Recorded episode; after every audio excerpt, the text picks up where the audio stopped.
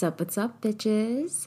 We're back for another week, and this week it's going to be a little bit different of an episode because, unlike talking about the reality that I usually talk about or some of the guests I've had on, this week I have on New York Times bestselling author Katherine Center. I've been hyping up this interview and I've been so excited to talk with her about her books, her writing process, getting a little bit of a sneak peek about her book that will be released in 2023.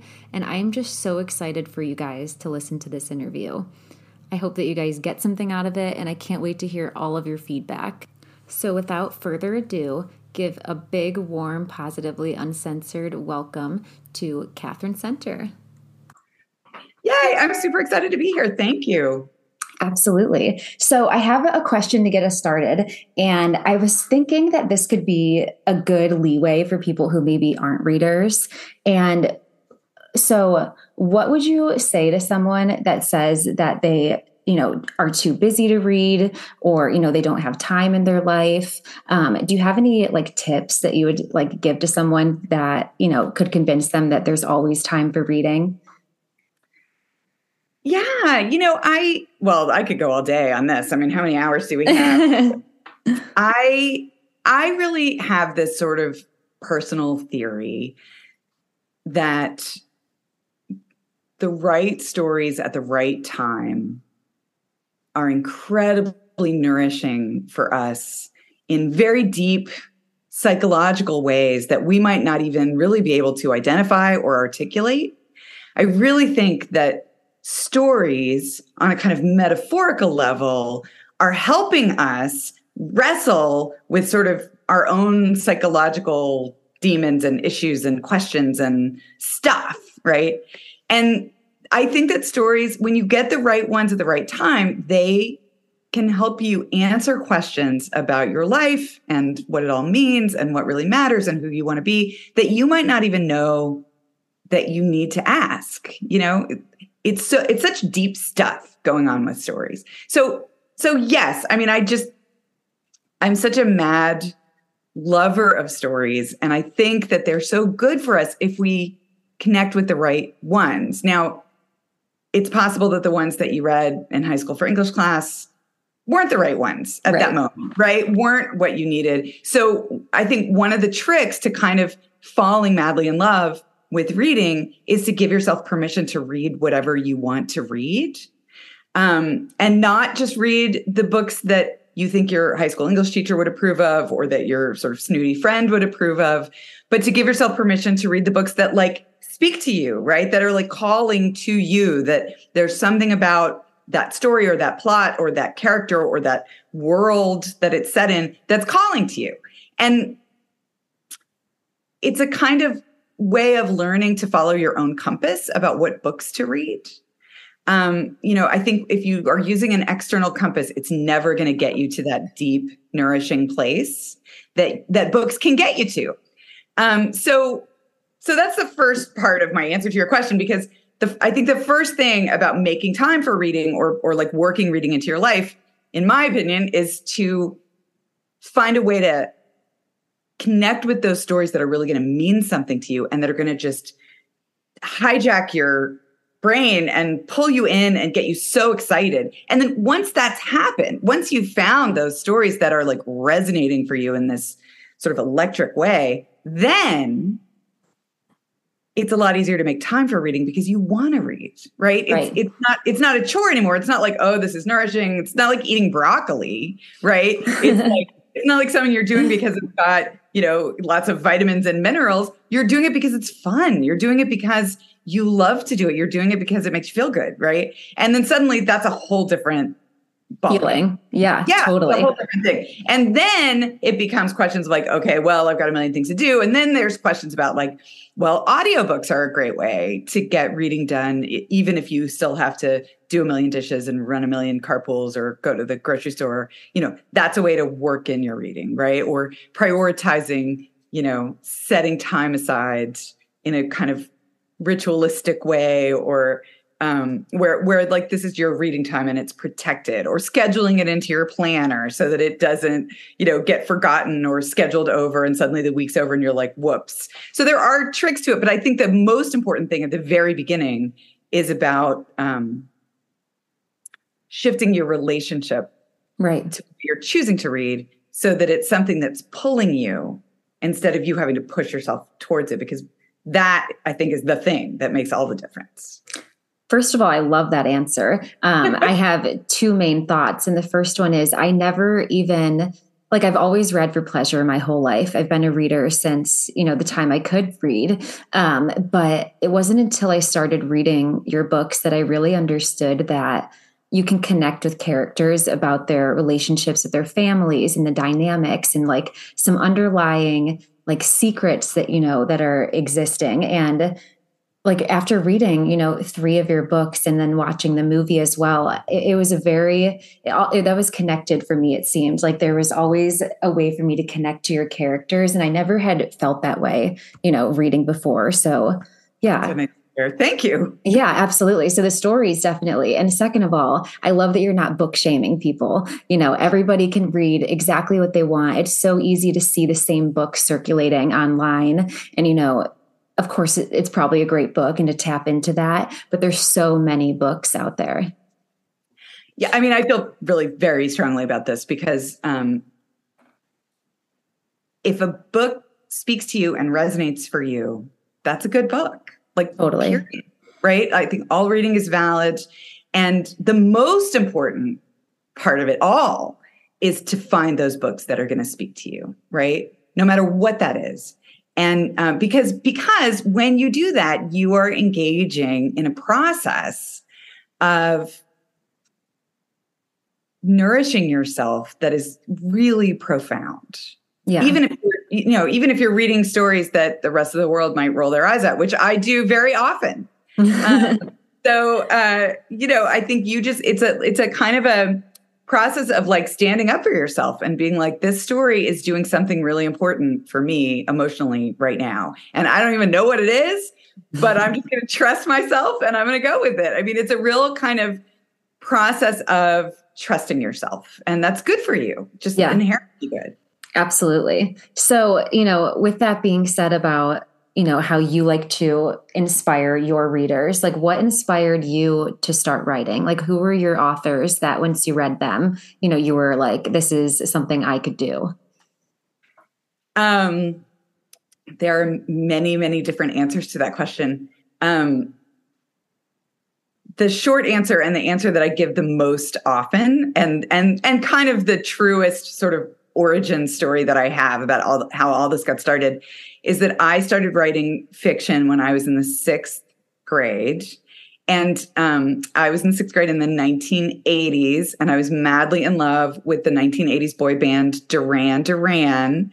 And so I started writing fiction by writing basically fan fiction about Duran Duran. um, I mean, that's how it all got started. And I, um, was very awkward in the sixth grade. I was very dorky in the sixth grade. I had terrible hair and no fashion sense, and I was um, awkward and very self-critical, right? And super mean to myself in that right, as we all are at that alarming age. way. Yeah, that sixth grade girls are at that age, and um, I just really, really needed some encouragement, and I really needed some hope, and I really needed a sense that there was like some kind of possibility of joy on my horizon. Right. And um, I was lucky because I had two best friends who were also awkward and also miserable. And we were all in love with Duran and we got this idea that we should write um, novels, individual novels about meeting the band members, and that we should cast ourselves as the main characters in the novels.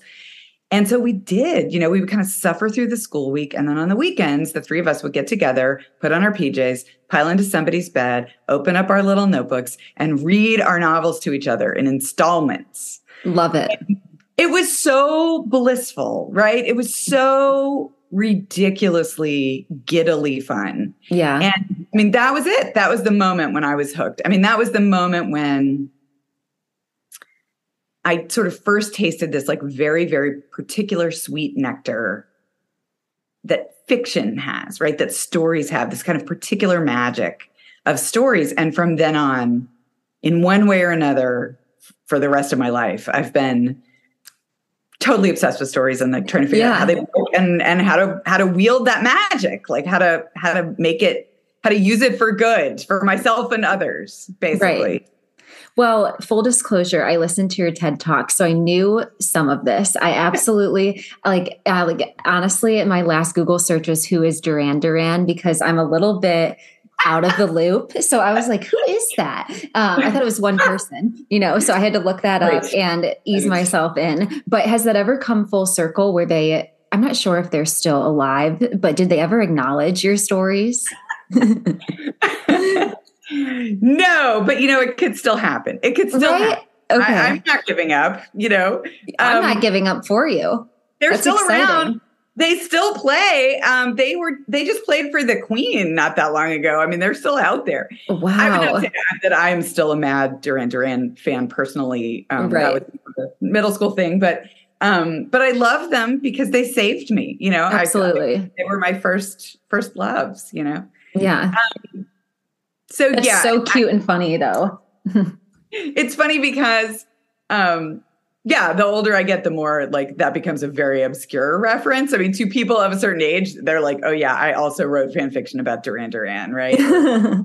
you know, there's a very like, you know, Generation X people definitely get that. But um I also had a moment like that a few years ago when I was talking at a high school to some kids in a creative writing class and I was um, kind of wanting to oppress them by telling them that um, I, I, went to the school where Wes Anderson's movie Rushmore was filmed.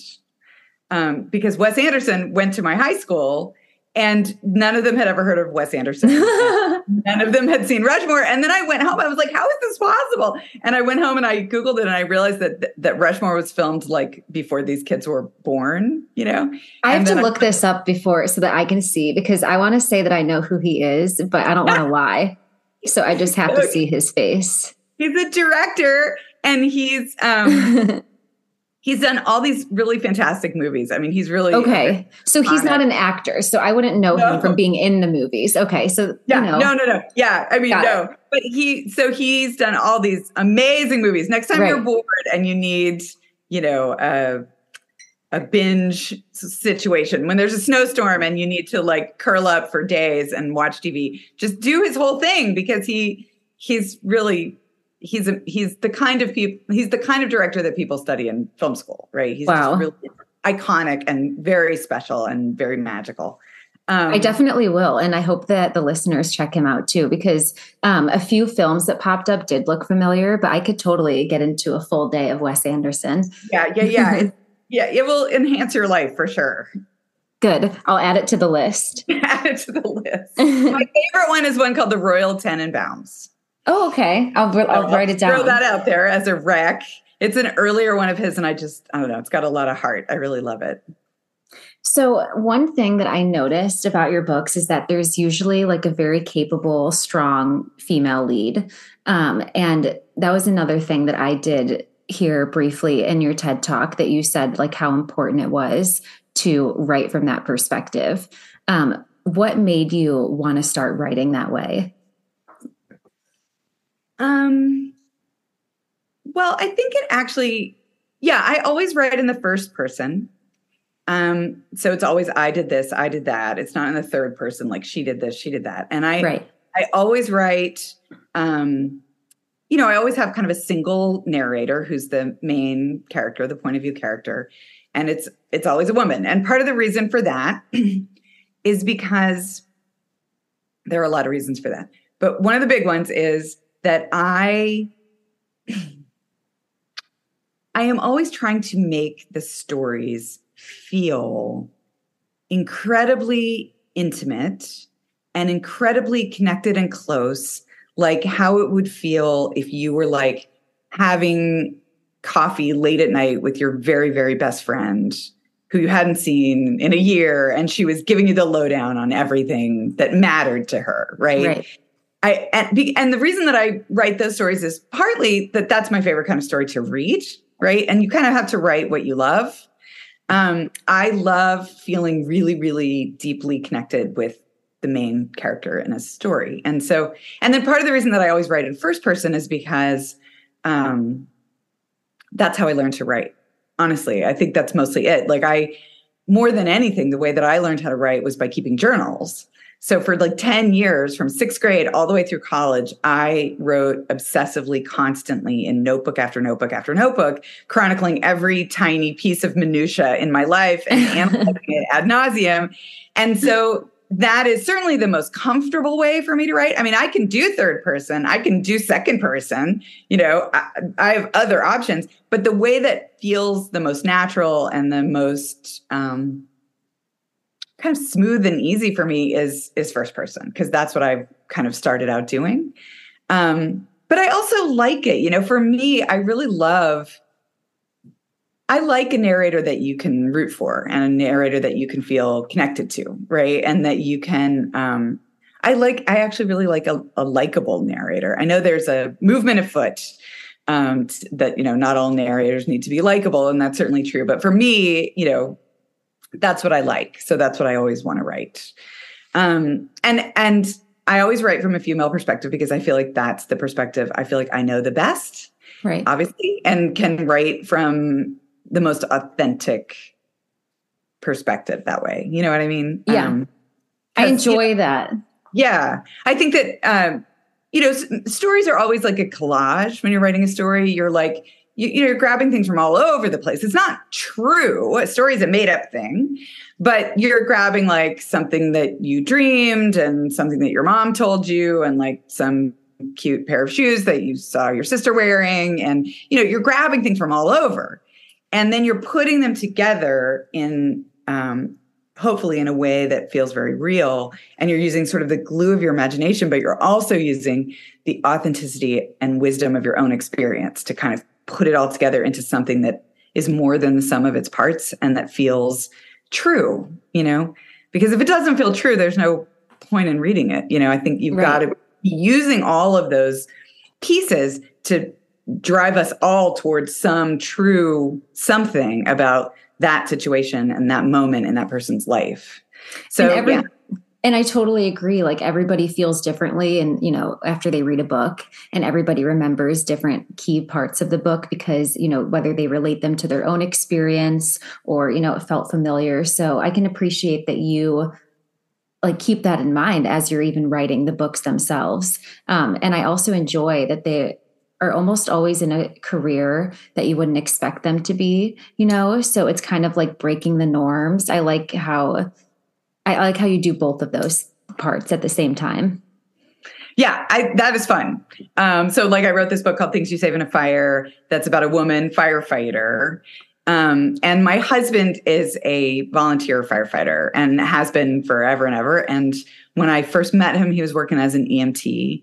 And so that character of Cassie, the firefighter, she's like half me and half him, right? Because I am not an EMT or a firefighter in any way. And in fact, I'm much more of a like, you know, he's like a go out and do things person. He's like a, you know, put on your bunker gear and go out in the 100 degree heat into a building on fire kind of person. And I'm much more of a like curl up on the sofa with a fuzzy blanket kind of person. right. he actually wants to do things and I want to think about doing things and like imagine doing things. Yes. So we're so, we're so different in that way and Cassie is she's I gave her all of those qualities that he has where he gets calm in a crisis, he, you know, likes deciding what to do. He's got a kind of a almost a spooky ability to not freak out when everybody else is freaking out. I gave all of that to her and that's really him. But then I also gave her you know, my sense of humor, my way yeah. of seeing things, my you know insights into what the situation might mean and then to and then when you mush those two things together you come up with kind of a different person it's like she becomes her own little person she's not me but and she's not him she's just cassie she's just this real person in my head I love that book so much, and I loved Cassie. Um, that actually brings me to the next question I was going to ask, which you may have just even answered. But is is she the character then that you feel like you've related to most that you've written? She was the character that I feared I would relate to the least because I got to tell you, every time I've ever seen my husband get a page that there was a fire and like stand up in the middle of dinner and like leave like a plate of sizzling fajitas behind while he races off to go deal with the fire, I have thought to myself, I cannot relate to that on any level. Like part of me that would want to go be doing that right now. So I was actually really nervous to write that book because I thought I can't relate. I can't relate to wanting to fight fires. I can't relate. Right. And the actually, the number one thing that I really need to be able to do, I think, with a narrator is be able to relate, is to be able to kind of get into her skin and want the thing that she wants. But what I found, and this was actually my husband helped me with this. It was such a great thing that he said when I was kind of right at the beginning, kind of struggling with like, how am I going to be this person, right? How am I going to get in here? Um, he said, what if it's not about the firefighting?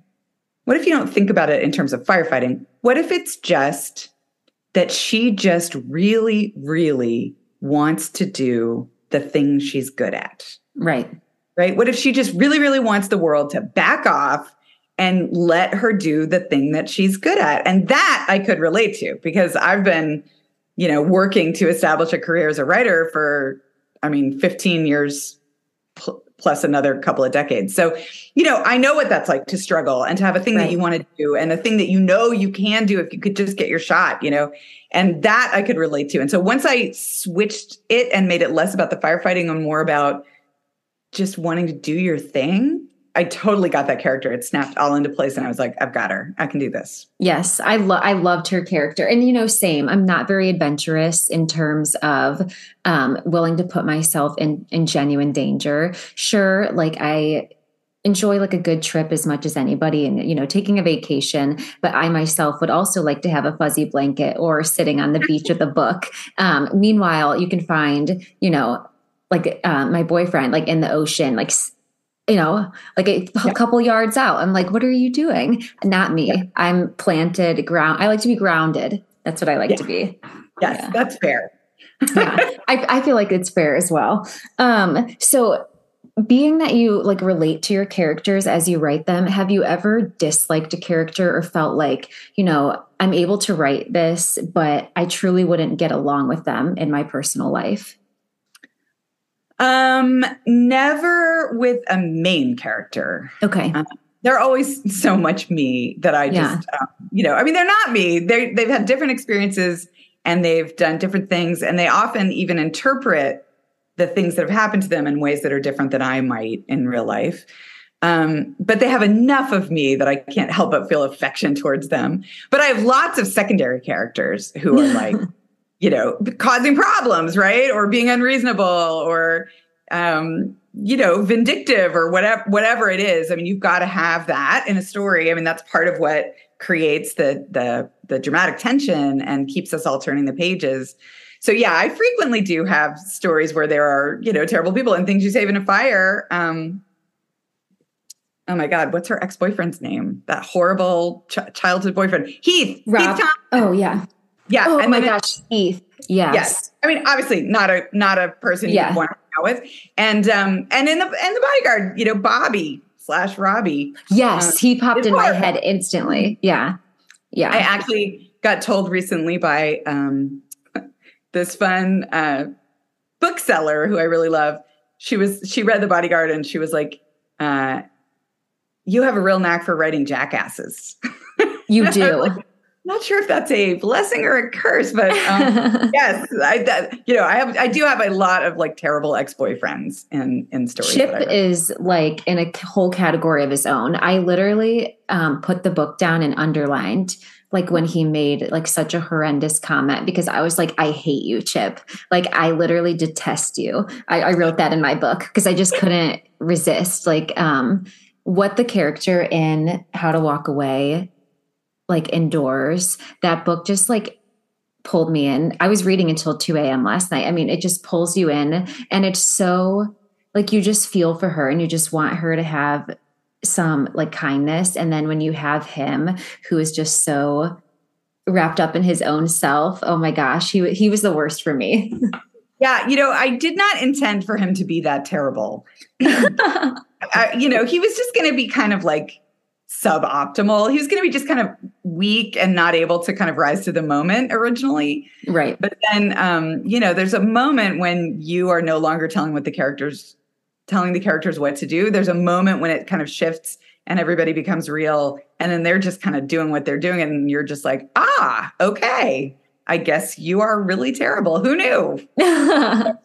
so they almost have a mind of their own like it's almost yeah. yeah. i like that uh, you you've mentioned before that your like books speak to you so i'm assuming that that's in in turn a little bit of what you meant yeah it's um it's really fun um i mean i don't know that it would be fun if i were writing stories about serial killers but uh, because i am writing you know love stories and stories about personal growth and stories about people who i like really really enjoy hanging out with mentally uh, for me, it's really fun because uh, you know almost anywhere I'm going, you know, there's a possibility that they might start talking and saying funny stuff. Generally, yeah. they're funny stuff, and when that happens, it's like really thrilling, you know. And I'm having to like grab like a you know grocery receipt and a crayon and start trying to jot it all down before I forget it.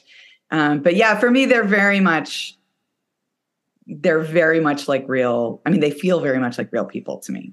I'm sure that it's similar to how actors take on a role to the point where outside of their their character um you know some people even say like wow like that actor is really starting to resemble the roles that they're taking on. You know it's mm-hmm. almost like that second identity like walks around with you um you know until the book is finished or maybe even afterwards. You know you're still you've written from their perspective for so long that you're still thinking about what they would say or do in this situation yeah, usually by the time I'm done, done, and have gone through copy edits and the whole thing, um, I'm on to the next book, and I do kind of let it go. Good. Um, and so, like, actually, that's exactly where I am right now because I ju- just turned in copy edits for my book that will come out next summer, and now that was kind of the final step on that book, and now I'm I get to kind of turn myself completely over to writing my summer 2024 book, which um, I'm so excited to write. I hardly know what to do with myself.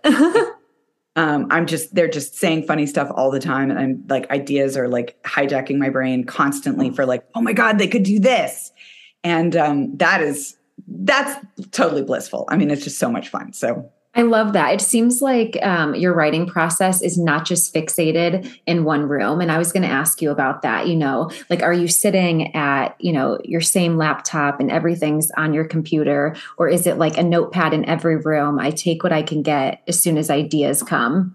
Here they are. I don't have an office or anything.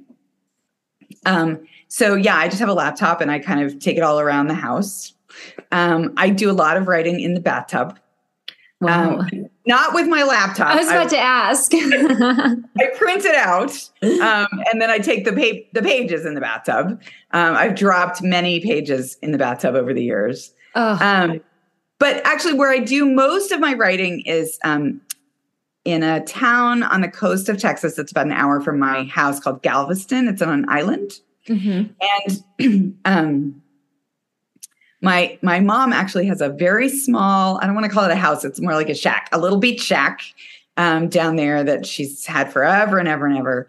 And it is nothing fancy. It's actually so um, such an old wobbly house that like when you walk in the front door it bounces in the back of the house. Like it's up on stilts and it's very we just keep thinking a, a hurricane's going to blow it away but it never has and but it's got great sunlight you know and it's if you like squint you can see a little like one inch of the beach.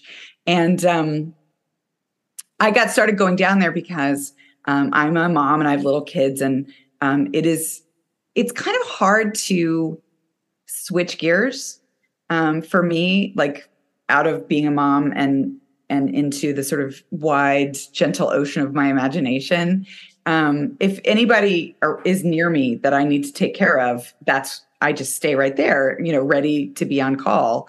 And so I started leaving and going out of town so that I could sort of turn that off and just hang out with the imaginary people. And that worked so well. I mean, I really have found that if I, and I'm sure this is true whether your kids or not, whatever your responsibilities are that are like tethering you to reality, right? If you can find a way to step out of that and get away from it, um, it frees you up to get your work done in a really profound way. And so I found that like when I am away writing, I can wake up in the morning, make a pot of coffee, sit down, you know, on the sofa, start writing. And before I know it, it's dark outside. Wow. And, you know, I've done 20 or 30 pages, 40 pages, and I didn't even notice the time passing. Um, so I can actually get a huge amount done if I can do that and I'm not interrupted and I don't have to stop and start. If I can just start and build momentum and just keep going, um, it's a much faster process for me as well. So yeah, that's what I do. Mostly I yeah. this I could easily read a book just about what you just described. You know, the cute, the cute little house on stilts. I mean, it just sounds I can't like so I can't even use the right word like folklore. Like it just sounds so beautiful. Like that's such a like tranquil setting in my mind. Like I love places that have a little bit of seclusion and are just quiet and they might not be anything special to someone else, but you just feel really connected and grounded there. So I can picture that in my mind and I would also read that. it is all those things. Actually, I did a little Instagram reel about it. If you're ever bored, you can sort of scroll back. Sometime this summer I try to do like a day at the beach. Um, but I was realizing as I was making that reel that like it's just a sweet, sunny place. It just is a nice place to be emotionally. You know, it's it's a happy little spot. So yeah, yeah. I feel grateful to get to do that.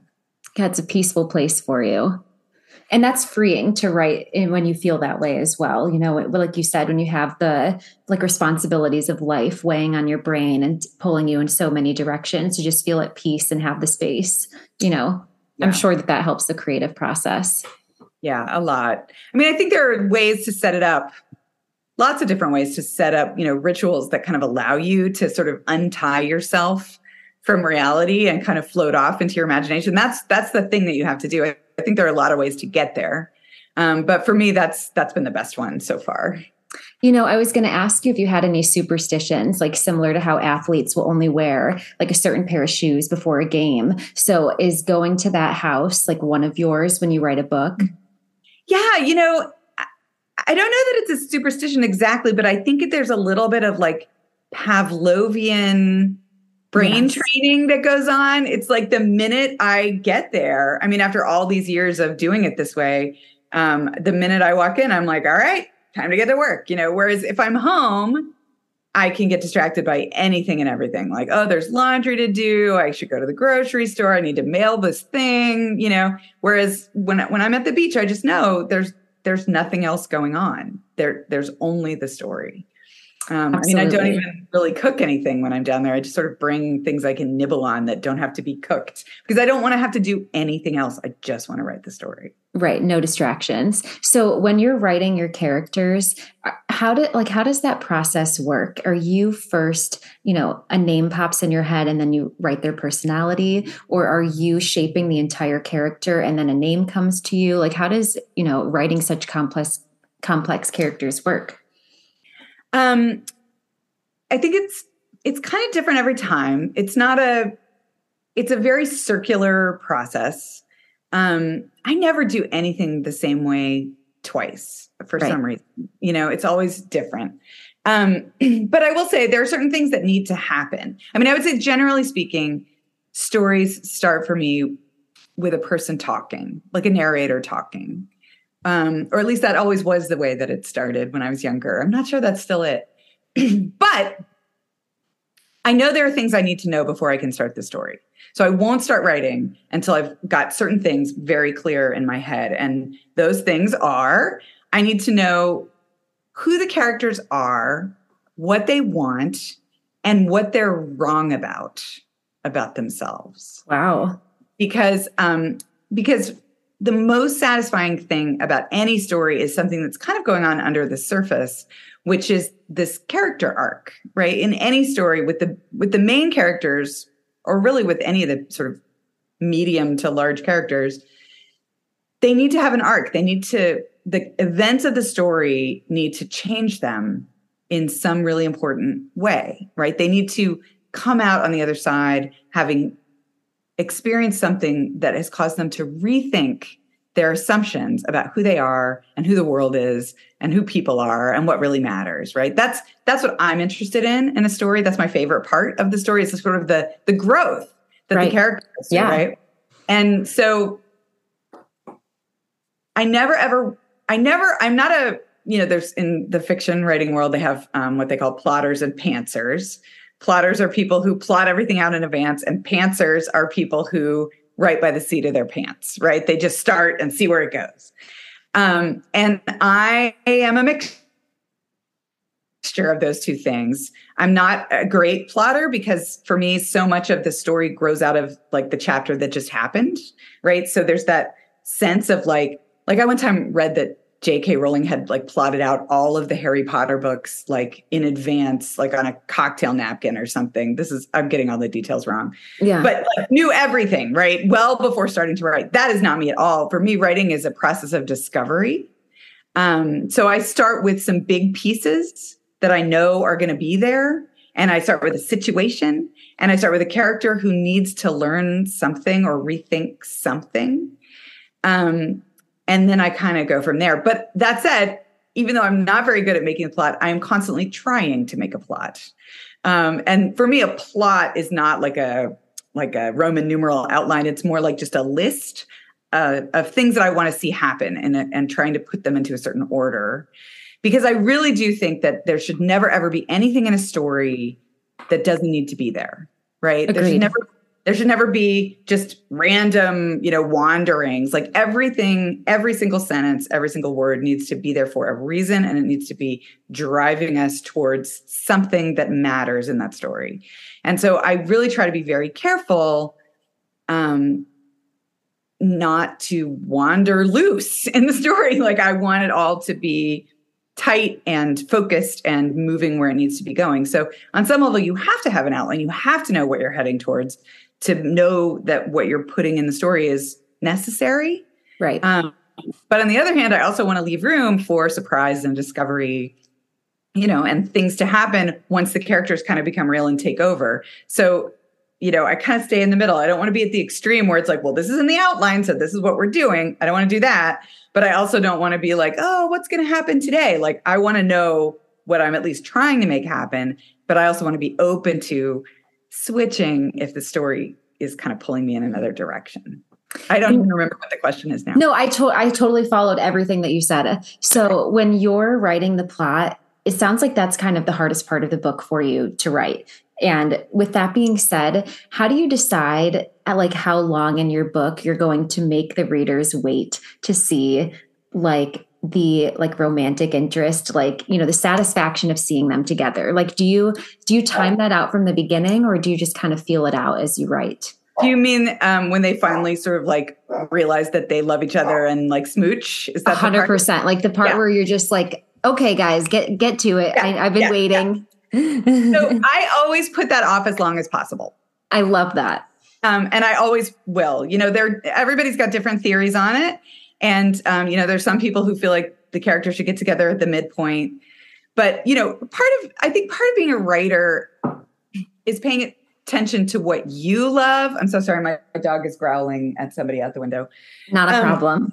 part of like part of getting better as a writer and i'm always trying to get better you know with every book i'm just constantly obsessing over like how can i get better how can i do this better um part of it is paying attention to what you love you specifically right? It goes back to that thing i was talking about at the beginning about like knowing your own compass following your own compass right? And for me what i know about me in a love story is that i love the sense of anticipation that comes from knowing, you know, basically from chapter one or whatever, that these two people are going to get together and like fall madly in love with each other, and then waiting until they overcome all their obstacles and their questions and their testing and they get to that point. And that's my favorite part of the story. Like, I love all the parts of a story, like personal growth, you know, learning things about yourself, wisdom, poetry, all those things are good. But my favorite part is that and like joyfully anticipatory journey of waiting for this moment when this incredibly profound connection happens right? And they they like you know Same. declare everything and smooch. So um for me if that happens at the midpoint then the book is basically over right? My favorite part is over at that Right. point. So i always feel really disappointed when characters get together in the middle um, I want it to. I mean, I want that torture, that sort of delicious torture of having to wait, and I want it, and I want them to get together, but I want it at the end. And you know, sometimes writers will like get them together in the middle, but then suddenly she's been kidnapped, right? And then there's this whole yes. new journey, and that happens a lot. And it's a way of keeping tension in the story. But unfortunately for me, I don't like that tension. Like I don't like stories about being kidnapped. So once that character gets kidnapped, I'm like, well, we're we're done, right? We're yeah. done here. Yeah, you're like you ruined the fairy tale that I was wanting to buy into. Um, I'll stop at chapter mm-hmm. 20 if that's where the I mean, love I, interest I is will. done. Yeah, I same. Really will. Life is short. I'm like, and we're done. We're done. Yeah. The good the good stuff is over. Same. So yeah, so that, so for me, you know, I've seen many different opinions on the things that I the stories that I write and I've definitely seen people who wish there were like more action sooner. Um more nakedness. You know, I've seen lots of like wishful. but for me, um, you know, I've got to I I've got to write it the way that I like to read it. You know, and and I I love that feeling of. I mean, I think I actually just wrote an essay about this, so I'm it's very much in my head. This is what I was doing yesterday, as everything was very bananas in my life. Um, you know, there's something very unique about love stories that is different from all other kinds of stories. And I think about this a lot because when you're a writer, you really have to think about, like when you're writing a story, you really have to think about what's going to pull people through this story, what's going to keep them turning pages, what's going to keep them from getting bored and just wandering off, right? Or watching Ted Lasso or something else. and you know, you need to hold them there, right? You need to hook them. And what is it that hooks people? Well, there are a lot of different things. And depending on the genre of the book, it's it kind of has a different emotional engine, right? So if you're reading a thriller, the thing that is pulling you through the story is this like heart-thumping adrenaline, right? Of like are they going to solve this before time runs out, you know? And that's a that's an emotion that people who like thrillers like to experience, right? And if you're reading a mystery, the emotional engine that's sort of pulling people through the story is like this intense, crazy curiosity of like, what happened? Right? Like, what happened here? And there are people who love feeling that curiosity and then getting it satisfied, right? Mm-hmm. I don't read a lot of mysteries because I'm like, you know what? They're already dead. I'm not sure why we're like. but other people really love them, and that's that's the reason. That's the emotion that they're they're tuning in for, right? Um, horror stories, right? It's fear. You want to have that like feeling of terror and then you want to get to the end where it's resolved and you want that sense of relief, right? Um with with love stories all let me back up. So all of those things that I just described to you are in some ways it's a type of anticipation that is a little bit negative. It's like you're worried about something, you you're feeling fear, you're feeling a negative emotion, you're afraid. Um, and then it gets resolved in a positive way at the end, I think, probably. Um, romance novels are very unique because what's pulling you through is not a negatively valenced experience of anticipation, it's a positively valenced experience of anticipation. You're looking forward to something good. Absolutely. forward to a happy ending. You're looking forward to the moment when they realize they love each other madly and they run off and jump in bed. Like you are looking forward to this profound moment of human connection that you will get at the end of the story. So when uh, you know, when a thriller writer is dropping clues, often those clues give you a sense of dread. It's like, oh God, like, oh God, the killer's in the house or whatever. Um, when a romance writer is dropping clues, they're they're clues that give you things to look forward to. You're like, you like, sir. You know? right. So um I like that feeling of positive anticipation. I've got enough worry in my real life. You know, I, I do not want to sign up for that when I have a free Saturday for something negative or scary or stressful.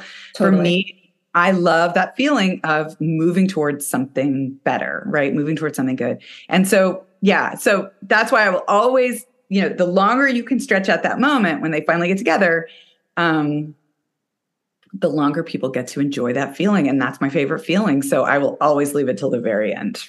I love that you just put that into words because I didn't really understand what's happening as you read through, uh, you know, and why you can absorb the con like the content so fast and just be so captivated by it. And it's not a feeling of being scared for the character. You're right. It's a hundred percent, you know, this happy feeling or enchanted feeling of wanting to see them everything work out for them, you know. So yeah. it's it is very unique. I've never thought about it that way. And I think that's a really beautiful way to look at romance novels. You. This was a huge revelation in my life when I figured this out, right? Right. Um, I mean, it, I just feel like it's kind of the guiding philosophy that's kind of driving me for a lot of the stuff that I try to do in stories. It's like, um, there's a great quote that I love about stories by this guy who wrote a How to Write Novels book back in the 60s. His name is Dwight V. Swain. And the, the quote is um, A story is something you do to a reader. Um, and I love that idea, you know, because I think about it all the time. What do I want to do to people? Yep. You know, emotionally. And what do I want done to me when I'm reading? Like, what right. emotion do I want this story to create in my body as I'm reading these pages? And for me, that's that's a guiding factor because I know what I like and I want to feel, I want to laugh and I want to feel hopeful and I want to feel inspired and I'm willing to worry about them, you know, and I'm willing to have heartbreak. I kind of want everything. Right. But in terms of proportions, I want the majority of what I'm feeling to be moving in a positive direction, right? Yes. And and that's a that's like a guiding principle for me and when I'm writing. So that's been really helpful for me to figure all that stuff out. Who has been your favorite couple that you've written if you can pick one? Like which which love story did you end up just really rooting for and loving the most so far? I love them all. I love them all. I know it's such a hard uh, question. It's I like mean, picking still, your favorite child. it's a little bit like that. I mean, I'm still very, I'm still very kind of badly in love with The Bodyguard right now because um, that book uh, it just kind of saved me during the pandemic. I mean, it's the book I was writing, you know, during all of the lockdown stuff. And um, it was just, it was kind of how I created like a sunny little patch of sunshine, you know, for myself, a little mental escape. Um, yeah. So I'm very grateful to that story for being as sweet and fun as it was. And it made me laugh a lot when I was writing that story. Um, I'm also very excited about the new one that that's going to happen um, next summer. You know that I just finished copy editing. It's there's a lot of magic in that story too. So I, yay! I, Are you allowed to say the name, or is that not revealed yeah. yet? Okay. We haven't put the cover out yet. It's not quite finished, but um, yeah, it's. Um, I still haven't worked out my log line on what the story is about, but it's basically. Um, let's see if I can do it. It's a story. My new book is a story about a woman who is a portrait artist. Okay. Who gets a condition called face blindness, where she can't see faces. She can see everything else, but the part of her brain that registers faces is not working the way it needs to, and she can't see faces for for time. And uh, right as that's happening, she gets caught in this sort of very delicious love triangle with these two men in her life. And um, the the book is called Hello Stranger. Wow, I'm so excited for it. That sounds really like such a captivating read. It sounds a little similar to how to walk away from the from the terms of the characters really dealing with something so medically like you just feel for them so badly. Yeah, it, it in that way it is kind of similar in that she's got a physical thing that she's having exactly. to sort of figure out and and overcome and sort of look at her how, what her life is going to be like in the face of it. Um, but I've never tried to write a love triangle before, so that was like a very fun um, and super delicious challenge. I had a really great time doing that. So that's very different. I'm so excited to read it. So did that title come to you last or do you kind of think of what you want the book to be called first? Um, it depends on the book. Okay. Um, it varies quite a bit. Sometimes I'll have an idea and I'm like, I know that this is going to be the title, and we stick with it the whole way through. Um, with Hello Stranger, I didn't even come up with that title. Actually, it had a totally different working title. The same was true for The Bodyguard. The Bodyguard had a completely different working title. Um, and for both of those two books, um, my editor came back and said, What if we do this? And immediately on both of those titles, I was like, Oh, that's way better. Yes, let's do that. Um, so, yeah, it's uh, titles are really, really important. And I Absolutely. will.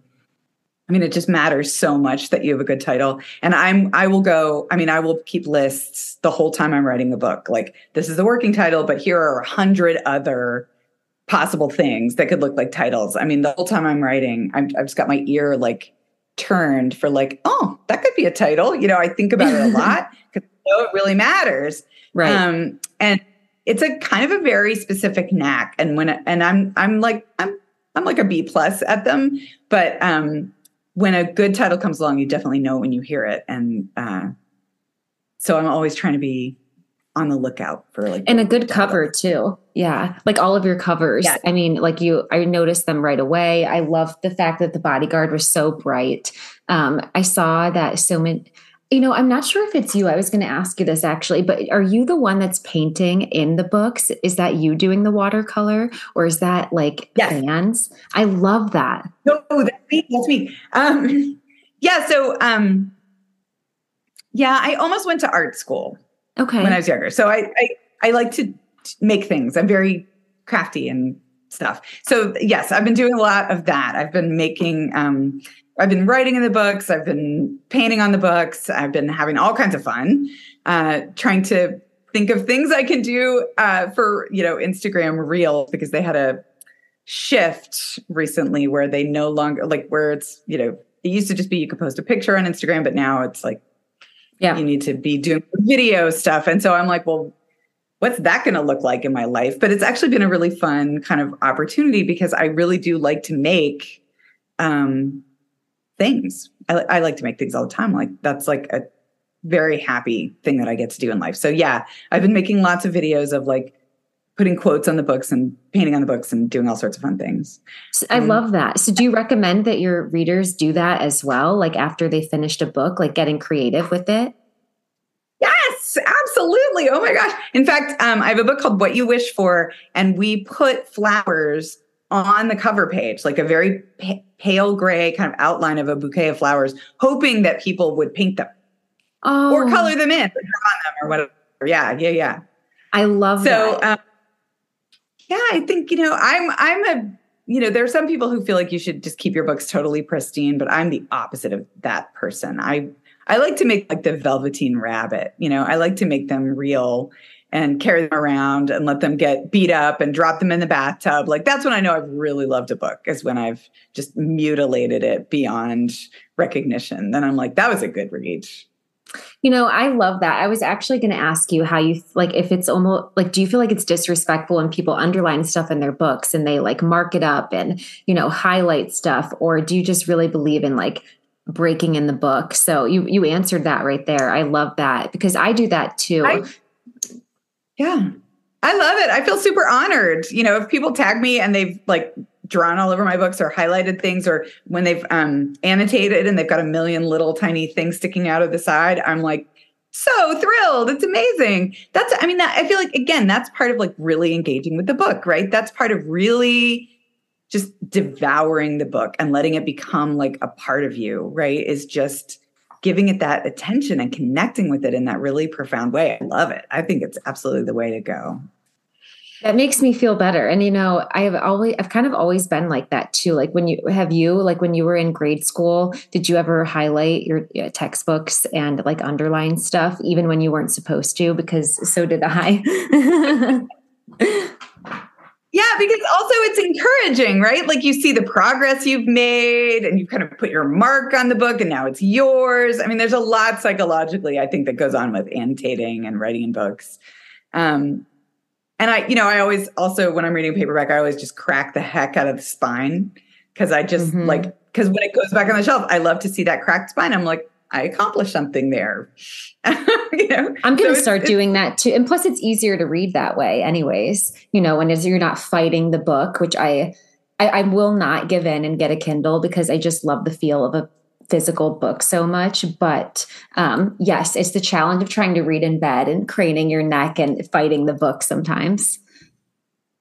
I also don't have a Kindle, and it's kind of for that reason. I just I want to be able to like make it mine. You know, mm-hmm. I don't want it to disappear when I'm done either. Like sometimes I feel like digital things don't really exist. I want to put them on the shelves and have see them, them all around me and yeah, see them. Yeah.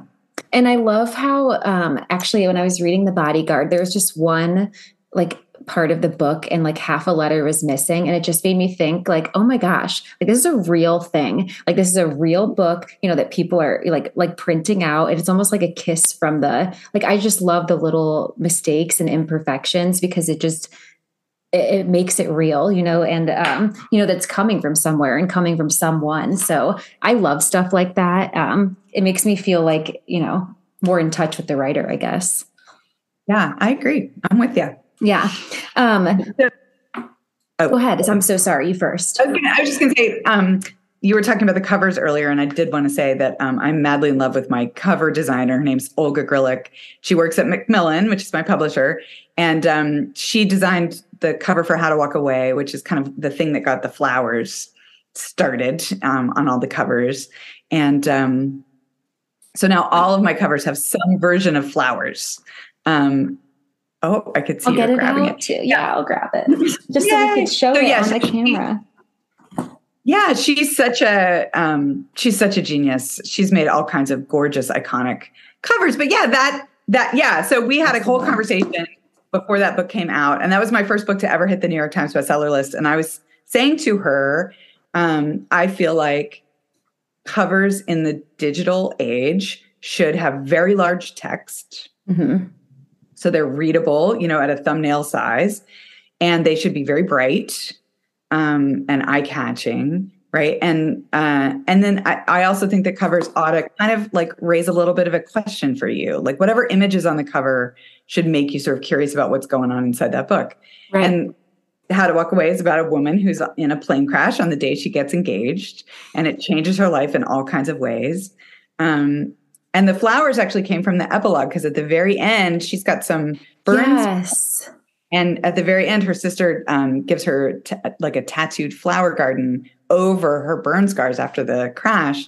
And so that's kind of how that all came together. I was like, you know, maybe we do something with an airplane, but we cover it in flowers or something.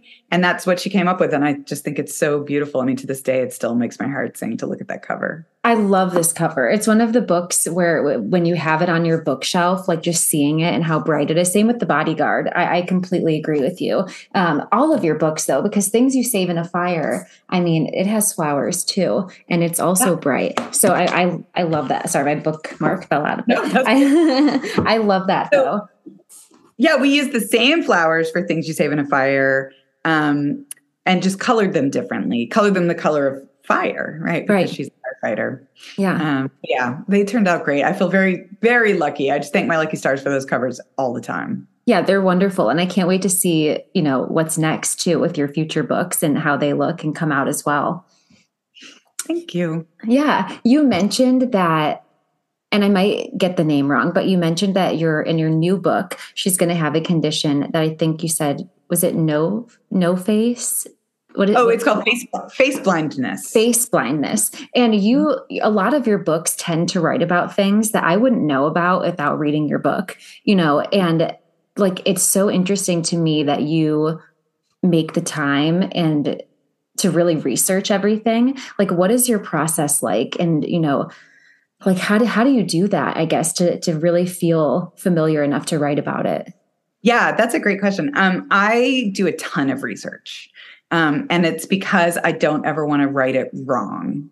Um, and you know uh, typically you know I, I don't think as a fiction writer that you have to write only what you know. You know if you could only write about what you know you'd be very limited in what you could write about. And stories are made up things right I think your responsibility as a fiction writer is to do as much research as you possibly can for the things that you're writing about that you don't personally know, and then to supplement with all kinds of things that you do know to help kind of create a three dimensional world that feels very real.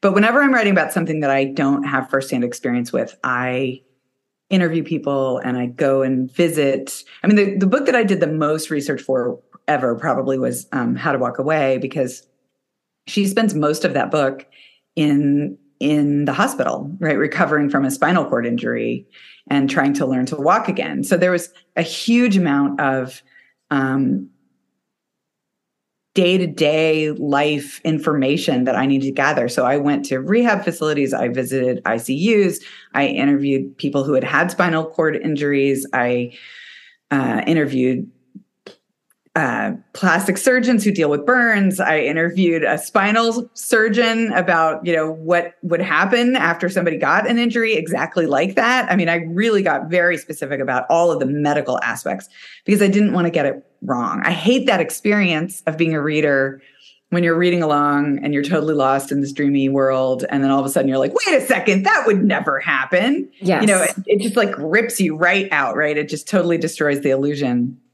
that said, yes. Once I've done about two months of research and I've filled up, you know, three or four really fat college ruled notebooks with just facts and information and all kinds of stuff, at a certain point, you kind of just have to let it go and write the story. So the way that I give myself permission to let it go and write the story is to just research the heck out of it beforehand and to learn everything I possibly can. And I like doing that. You know, for me it's really it's it's fun and it's interesting to learn about things that I don't know about yet. Um, Things You Save in a Fire was very intimidating because I went to a bunch of firehouses and interviewed the guys at the firehouses. and um, you know, I I'm I'm a little bit shy in certain situations and walking into a firehouse full of people I did not know and sitting down at their table and asking them to tell me all the craziest stories of their lives was um, really like actively scary for me. Yes. Of course, they couldn't have been nicer. You know, they were so warm and so welcoming and so uninhibited. And they just told me every scatological crazy story you could possibly imagine happily. I mean, we actually wound up having a great time, but I really had to like, you know, drum up my courage to go and do that because I knew that I really didn't belong there. You know, that that's a very particular world that I really don't know very much about. I mean, because my husband's a volunteer firefighter, I knew just enough to know that I really didn't know very much. Right. And so it was very intimidating, but they were they couldn't have been nicer. But yeah, I do that. I do that. I make myself kind of walk over those coals, learn as much as I possibly can, and then I there's a moment when I'm like, all right, now it's time to write, and then I just let it all that go. And is it hard to find people that are willing to talk with you, or was it easier than you would think to, you know, kind of just walk in somewhere and um, be able to sit down and have those conversations?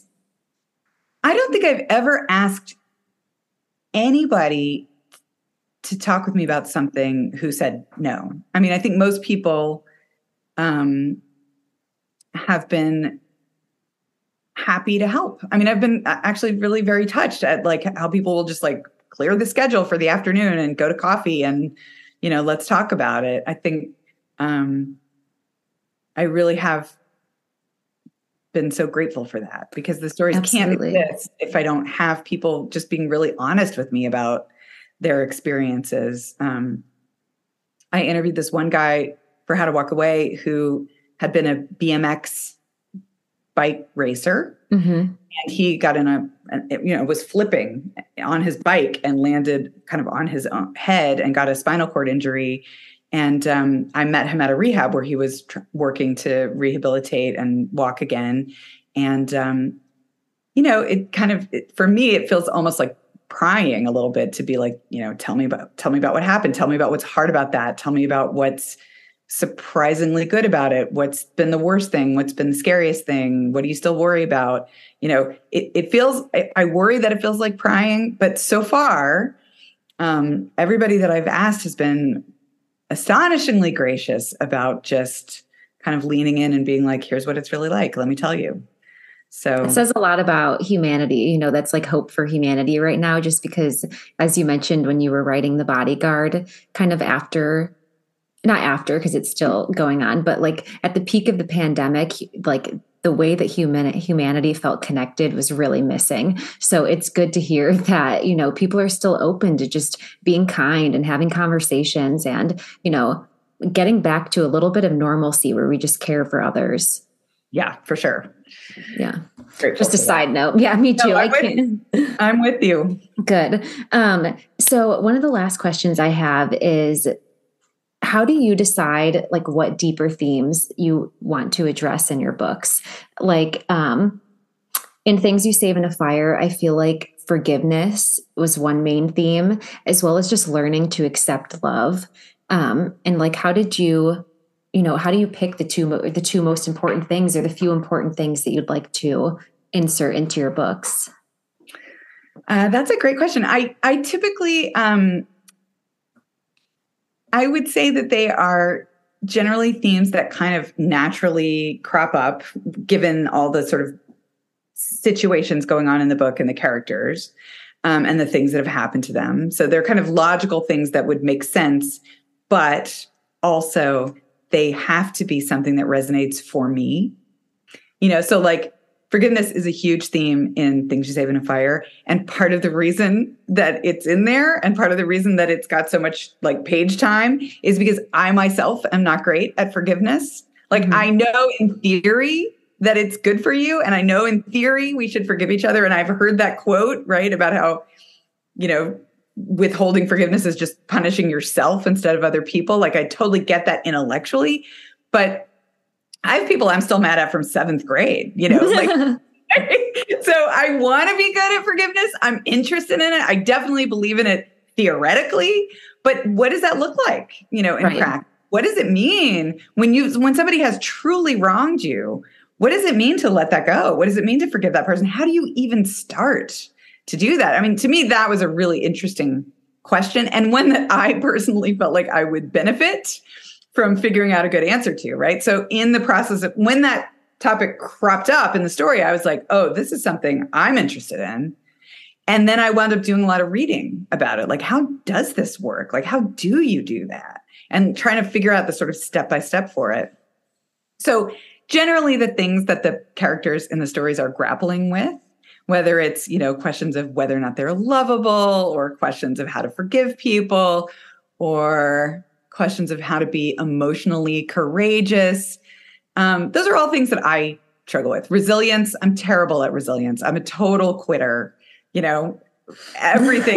If it's not easy yeah i get that. I'm not good at that. Like like if something bad happens to my husband, he shakes it off and keeps on going. If something bad happens to me, I have to lie on the floor for like three days, right? And just like like, feel the woe of it all. So, you know, I write about resilience a lot because I'm not very good at resilience and I would like to get better at it. And I feel like when you step into the skin of a point of view character in a story and you go through the stuff, not just with them in the story, but like as them, right? And have this kind of simulated experience of all the stuff that they're having to go through. The the magic of that is that on the other side, you get to take away the wisdom that those characters earned. Absolutely. You know? Like wisdom is not a thing that you can typically like memorize the way you've learned your multiplication tables. Wisdom is a thing that comes out of your life experience. But what's so funny about fiction is that fiction is kind of a hybrid. I mean, it's a book, but if the writer has done their job, it actually does feel like something that's really happening to you or happened to you. And so you get so it, it's kind of this cheat where it allows you to um, gain wisdom that you never ever could have gotten from some theoretical conversation because you've had this sort of experience that you can pull the wisdom out of. And that's true if you're the reader, but it's also true if you're the writer. So yeah, I always pick I always pick things that I need to learn to kind of take a deep dive into. That's helpful as a reader because I'll take away the things that I read and how to walk away probably for the rest of my life. I just feel like that I feel like one thing that I noticed, and you can correct me if it's un, you know, if I'm wrong, but I felt like it was so important that the main character was struggling with allowing herself to be happy while she was in a situation that was that took away her sense of normal. And i i found myself thinking from her point of view that you know she kind of resented being happy. Like, no, I'm not going to try to be happy right now. I want my old life back. I want to be able to walk again. And I'm not going to be happy like this because I want to go back to that. And so that can be so true for, you know, I just went through a major move, you know, even big changes in your life, it's so easy to try to be angry at the situation and um, stick up for yourself and refuse to be happy. But in reality, just leaning in and finding those things um, that make you happy for her, it was singing or, you know, whatever, it's so important. Well, and yeah, for me, that's another thing that I'm always trying to learn, right? That life is always both. You know, Right. I think when I was younger, I when I was younger, I thought um, I've got to solve all my problems so I can be happy. Right? I've got to get everything cleared off that's problematic so I can get to the other side of all those problems and be happy. And Right. of course, what life teaches you kind of relentlessly day in and day out is that you will never solve all the problems. There will always be stuff that you're dealing with that is overwhelming and terrifying and bigger than you. And the minute you get one thing sort of figured out, there's other things coming at you, you know? And that's just life. I mean, that is life. And so the trick is not to get it all fixed so you can be happy. The trick is to savor the good things that come along in the moment that they're there, right? And to let yourself have both. You know, Absolutely. like, this is hard, but this in the midst of it is this really joyful thing that's happening and enjoy that in the midst of it. And Right. it took a long time to figure that out. And I, I'm still not great at it, but I know that it's, but I believe it. You know, I Yes. believe we can all believe it. And you know it's it's it takes resiliency to be happy. And especially not when you're just falsely finding a silver lining in things but when you truly can look at a situation and know that you've had worse happen before or um, there's still some blessings to be grateful for even when everything's going wrong. Um, yeah that the, that theme just sticks with me so i'm grateful that you that you write from places of things that you're not good at because i'm sure that other readers aren't either that's why we're reading books and trying to connect with characters you know Yeah, I think that's what stories do better than anything else is teach us things that we need to learn. You know? And that's why that's why I think you have to read from the heart, not the head. Um, because you have to find those books with that compass because you don't even necessarily know what the things are that you need to learn. You know what I mean? You have to, your heart's going to find those for you. And so I think, yeah, I think people who love to read wind up in the end getting really good at life because they get the chance to accumulate all of this wisdom from all of these different experiences that they've had in this virtual way.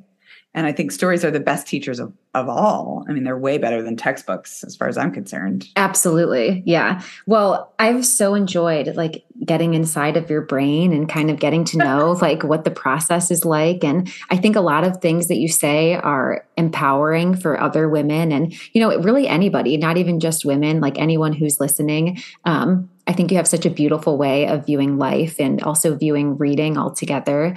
Um, do you have anything that you would like to share before we close out the interview? Um, no, uh, not in particular. I mean, we've covered a lot of stuff. This Yeah. has been such a fun, very deep interview. But um, let me let me say that if um, if you want, this is a, a plug for. Um, I have a newsletter that you can come and sign up for, and it's like a little email thing. Um, but it's I send it out four times a year. It's called Three Good Things, and it's whenever I find cool stuff. You know, like Awesome.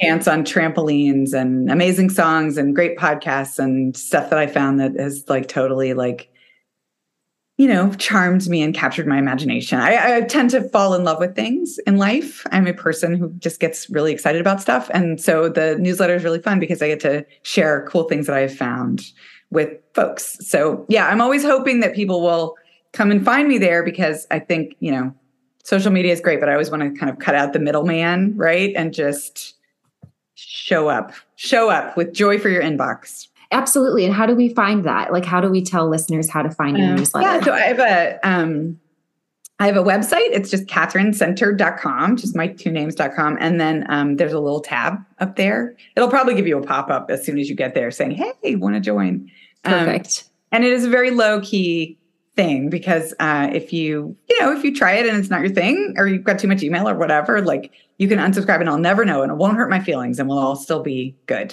Absolutely. but four times a year, I mean, come on. Kohl's sends you something every two hours. So, Yeah, I know. I yeah, Yeah, we can- really we can do- about that. Yeah, Yeah. so and then there's always a little flurry in the summer right around book launch time of like, hey, the book is out. But then other than that, it's a, it's a like a quarterly kind of thing. Yeah, I'm so excited. I'll definitely subscribe myself. Also, Okay. everybody check her out on Instagram at, I think it's just at Katherine Center as well, Yeah. correct? Yeah, Perfect. just center. Yeah, it's really fun. I'm loving making all those little videos for Instagram right now. That's been really delightful. And like I said, you're so interactive with your followers. If they're reading your books if they're tagging you you're you're engaging with them. And that's so hard to come by to find people who are wanting to connect. So you know get her books check her out on social media um, do all of the things. Yeah do the things. I i've been at this a very long time. Like my first book came out in 2007 and um you'll just never meet a more grateful person than me for every reader who comes along. Like I've slowly, slowly, I mean, my career has been a total slow burn. Um, I've slowly, slowly, slowly found the people who like the thing that I do, right? Who like the kind of story that I write. But it's been um, it's been a very slow process of delayed gratification, and I and I'm just so grateful for everybody who's there. So yeah, I take Instagram very seriously. And if you tag me and have a review, I'm if I don't respond, that would be very surprising because I really, really try to. And absolutely make sure to check out her Instagram coming up too, because we're going to do some sort of giveaway. We haven't decided exactly what yet. I, actually, we decided what book you're going to do. Oh, yeah, we're going to, The Bodyguard, right? My new. The Bodyguard! Yay! So exciting. So, yeah, we'll do a giveaway of this um, on Instagram somehow. So yeah, definitely come and find us there. Yeah, come and find us. We'll have all the details. Um, that's pretty much all I wanted to say. I, if you have anything else that you'd like to plug, who was your um, who was your illustrationist again? Because we'll say her name once more. Just oh yeah, her, her name her name is um, Olga Grlic is the designer who designed that cover, and then um, Olga also designed this cover, but it she they also had an illustrator who painted it. So these figures and the flowers and just all of it was hand painted by wow. a scottish illustrator named katie smith. And she's on instagram and she's got a really great instagram full of pretty flowers and fun things. So um, yeah i feel very lucky to have these these folks making all this beauty they're around. so beautiful all of them well the, and the covers match the and the covers match the books. Like the books are beautiful as well. So beautiful cover beautiful books.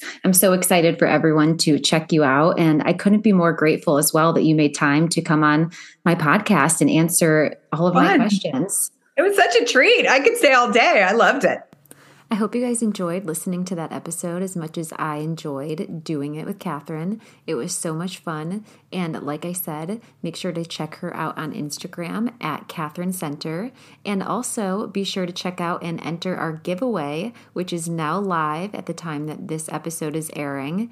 I can't wait to have and see and connect with so many more of you guys that love her books as much as I do. Thanks so much for listening.